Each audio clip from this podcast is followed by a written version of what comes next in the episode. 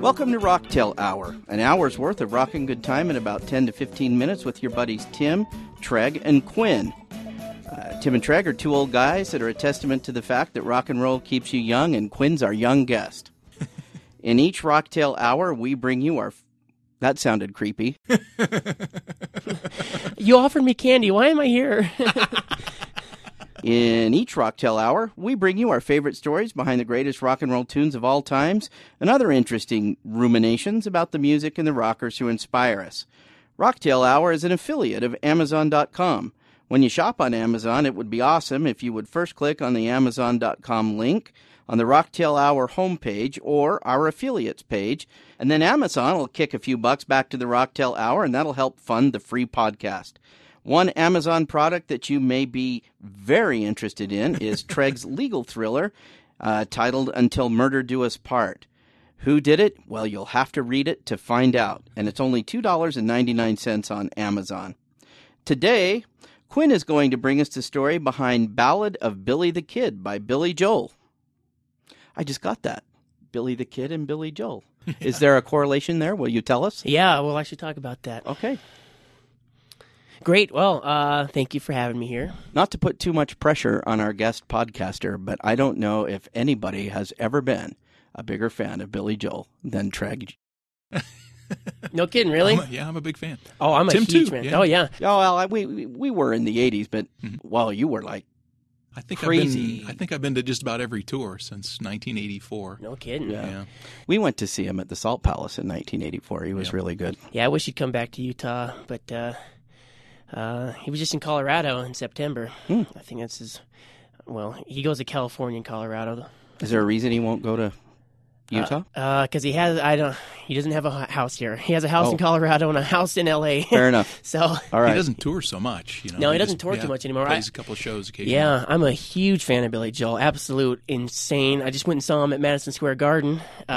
Quinn's a bigger fan than me then. Yeah. All right. Okay. I wouldn't pay to go to Madison Square Garden. $380 for that ticket. Whoa. But, I mean, we were 20 rows back. I mean, it was incredible. Best. When he opened, I mean, I started to cry when he started playing New York State of Mind in New York. And I was like, I was blown away. That was it. There I was done. Yeah. One of the best nights of my life. Anyway, so Ballad of Billy the Kid. This was not one of his hits, but for all of his fans, it's a really good song, and everybody knows this one. And has a really famous piano parts in it. He released it on the Piano Man album in 1973. Like I said, it didn't really take off. I don't even think it's on the 500 list. It's probably not on any list anywhere. Probably a list of songs people hardly listen to. But, it's a really interesting story of why he wrote this song. In fact, he explains it a little bit in his, Behind the Red Curtain album. I think that's what it's called when he goes to the USSR. He actually didn't want to sing his own songs. He wanted to be a songwriter, but nobody picked him up. In fact, he was really interested in writing music for old westerns. He was really attracted to that, and he wrote some things, but nobody picked him up, which I hope they feel stupid now because, he's always wanted to write music for the movies and write music and songs for other performers. But nobody picked him up, so he ended up having to do it all himself, which, made his career. So that's where the Ballad of Billy the Kid comes from, because he wrote this Western-y theme, but nobody picked it up, so he just wrote it himself. He actually has been asked quite a few times if Billy Joel, Billy the Kid, if it has a correlation between there. He says it doesn't. Oh, here's another thing, too, because he's a big history buff, huge history buff. That's one of the reasons why he wrote... We Didn't Start the Fire. We Didn't Start the Fire. Okay. That's the one, yeah. Huge history buff, but he actually talks about Billy the Kid. All the history in it, in his song, is completely wrong. I didn't know that. Fair enough. Yeah, the place where he said he's buried and where he came from, it's like not true at all. Wheeling, West Virginia. Wheeling, West Virginia, line, yeah. Right. From a town known as Wheeling, West Virginia. Wrote a boy with a 6-gun in his hand. The Boot Hill grave that bears his name, right? Yeah, that bears his name. Anyway, he said all of that is completely wrong. He made it all up. But he's just said it just worked with his lyrics, so he went with it. Well, aren't most stories about Billy the Kid primarily incredibly embellished. I mean, if you told the true story of Billy the Kid, I don't think it would be that interesting, right? It's true. Yeah, you know, he's probably one of those really boring guys that just through history got really unboring. There has to be a correlation, you know, between him. He first talks about Billy the Kid from a town, Wheeling, West Virginia, but then when he comes back at the end, he talks about from a town known as Oyster Bay, Long Island, which is where he's from. Mm. A kid walks with a six-pack in his hand rather than a six-gun, you know? Mm-hmm. Talking about how people high and low talked about his name and spread the word. It's really interesting. And all because he wanted to write songs for movies. Wow. Yeah. Very cool. I love it. You know, Billy Joel has such a wide span of genre of music that he writes. That's one of the reasons why I love him, because he came out with this incredible Western, even though, you know, he's from New York. So he tells himself, you know, I don't know how to write a Western. I'm from New York, you know. But then he'd come around and whip out a crazy rock and roll one, and then whip out an incredible piano ballad. Another one, jazz. You know, jazz. 52nd Street is all, jazz sound. He's incredible. Hmm. Well, we liked him in the 80s, that's for sure. That's right. We listened to him so much. It's almost like the Beatles for me now. Like, I don't know that I listen to the Beatles that much anymore, but I love the Beatles, and I have great affection for their music. And if something comes on the radio, I'll listen to it, and I'll sing with it, and I'll enjoy it. But I'm not sure that I would ever, you know, buy an album off of iTunes and just listen to the Beatles anymore. Very rarely would I do that. Mm-hmm. And actually, I like to listen to the deeper cut kind of stuff. I like to listen to the White Album a lot. Yeah. I love the White Album, and that's such an eclectic album. Like, and nobody but the Beatles could have pulled that off, right? True, I mean, it just, you couldn't have done it. Billy Joel was interesting because he seemed like a pretty serious musician, even though, you know, his genre was, you know, rock and roll, but he seemed like a really true musician to me. And I've always been impressed with groups that musically can really create a lot of intricate music, right? Yeah. And detailed music. And Billy Joel was one of those people for me because he's such a great musician. And then he came out with that album in the early 80s, 1983, and it had Uptown Girl and Tell Her About It. And I was not... Innocent Man. Yeah. I was not impressed with that album initially, I guess, because it was kind of a detour from the kind of music, the more serious music that he wrote.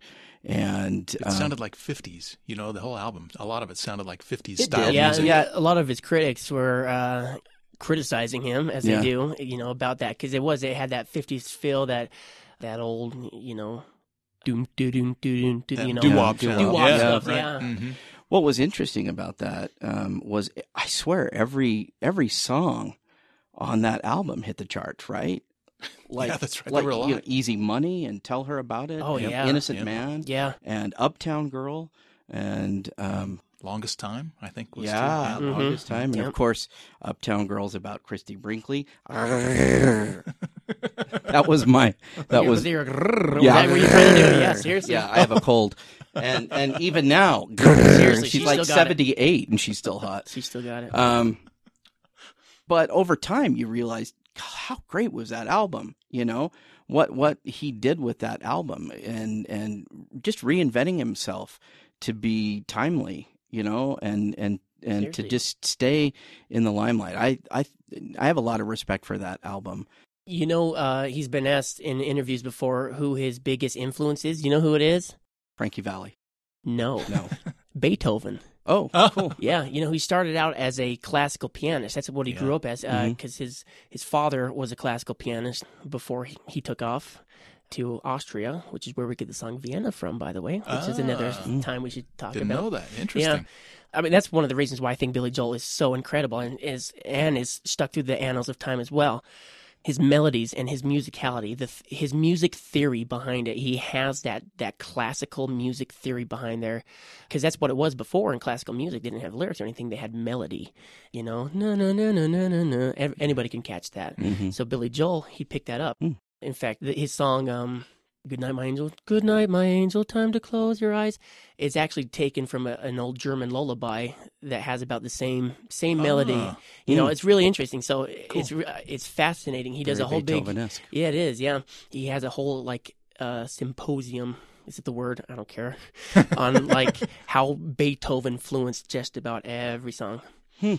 Even in a live concert when he's playing "My Life," this is my life. Yeah, when he opens up with his, he's playing that dun dun dun dun dun dun. Then he comes in with dun dun dun dun dun dun dun dun dun. Ode to Joy. Anyway, it's just really interesting. You see when he plays these things. And as well as that, when he stopped, I think his last album, rock and roll, was River of Dreams, I think, 87 or something. And in 93, he released a whole album of classical music. Yeah. Good stuff. It's incredible. He quit writing rock and roll music and he wrote classical music. He's incredible. That's why I love him so much. Yeah. Major talent.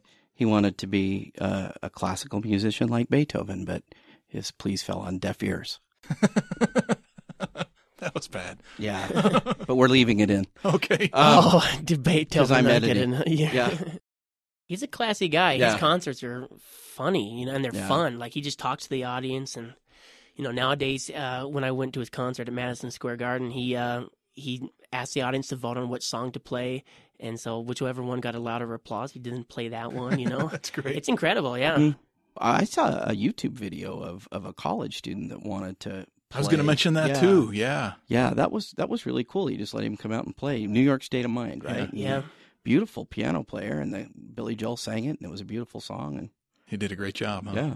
Yeah, he goes around to different universities, all these interviews, and he calls them master classes. He goes around to different universities, and they're all on YouTube. You can check them out, but you can really get in-depth to his music, his songs, and why he wrote different things. And it's incredible because he wanted to be a teacher, a history teacher. And so he loves going around to different universities. I should get him to come to University of Utah sometime. That would be awesome. That would be incredible. Yeah. Definitely. He's such a good guy. Yep. That's it. I love him. But it's just going back to that, I guess, final notes. It's almost like every album or every song he does, because he wanted to write it for other people. So you can tell in the way he uses his voice, who he wanted to write it for. Like in Baby Grand, he sounds just like Ray Charles. Yeah, right. And the Uptown Girl and things like that, Frankie Valli right there. He does a lot of Paul McCartney, because he was a huge Beatles fan. So, you can kind of tell that he wanted to write music for other people, but nobody do it, so he'd copy his voice as best as he can. Huh. It's really interesting. That's fantastic. Yeah. Well, thanks, Quinn. Thank you. To our listeners, you can listen to a clip from Ballad of Billy the Kid by clicking on the album link to iTunes on our Rocktail Hour website. And please email us at dudes@rocktailhour.com if you have any good ideas or song recommendations, or if you think we got it wrong. Or if you have any questions, we'll be glad to try to answer them. But please don't direct any math questions to Tim. If you think we're just lame, well, please keep that to yourself, and please follow us on Facebook and Twitter, and rate us on iTunes. Till the next Rocktail Hour, rock on.